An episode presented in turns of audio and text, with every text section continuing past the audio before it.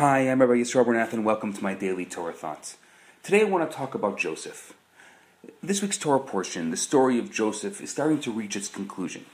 Joseph has this emotional moment of reuniting with his brothers, and especially with his one full brother, Benjamin. The Torah describes the moment with an interesting turn of phrase. It says, And Benjamin cried on the neck of Joseph and Joseph cried on Benjamin's neck. The crying seems only natural. A lost childhood, 22 years apart, so much suffering, so many missed milestones. But our tradition sees it as deeper than that. Rashi quotes the Midrash that says, Benjamin cried on the neck of Joseph for the tabernacle in Shiloh, which was in Joseph's portion of the land of Israel which would be destroyed. And Joseph cried on Benjamin's necks for the two temples in Jerusalem, which was in Benjamin's portion, which would both be destroyed. Now picture this for a moment. This emotional moment, these two great men, fathers of two of the great tribes of Israel, they don't focus just on their personal lives challenges, but rather peer into the future, and they cry on the travails of their children. The Lubavitcher Rebbe asks an interesting question. Why is each one crying for the destruction of the other's portion and not mourning their own fate? The Rebbe explains that the Torah is actually teaching us a very important lesson.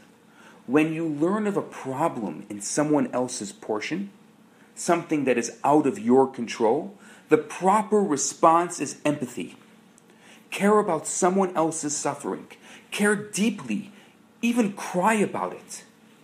But when the problem is in your own portion, in those areas that are within your own direct area of influence, you shouldn't be crying. You should be doing something about them. We live in a world where empathy is very in, raising awareness, sharing a viral video, hashtags. That's really great and important when the issue is one that has no direct connection to you or to me.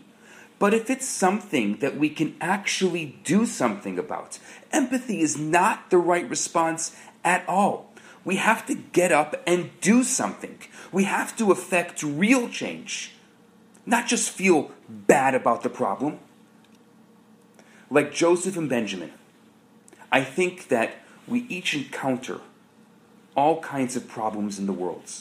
Sometimes we need to show that we care, but sometimes, much more important than caring, is to do something, something real, to actually change the direction of events and to stop the problem at its root.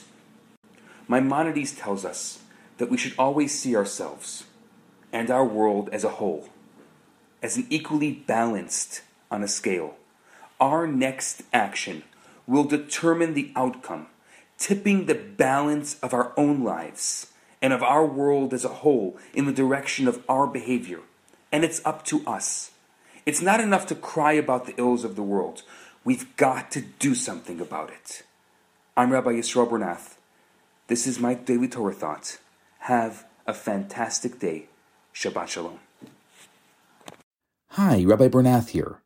I have some great news for you. My popular four week course, Kabbalah for Everyone, is available right now for free for the next 50 people who download it. All you have to do is go to www.theloverabbi.com, scroll to the bottom of the page, and you're going to see the download button right there. In this course, I talk about the Kabbalistic secrets to relationships, to wealth, to happiness, and balance. This special offer has been dedicated in loving memory of Ellie Dorfman. I look forward to hearing from you and hope you enjoy the course. Now on to today's episode.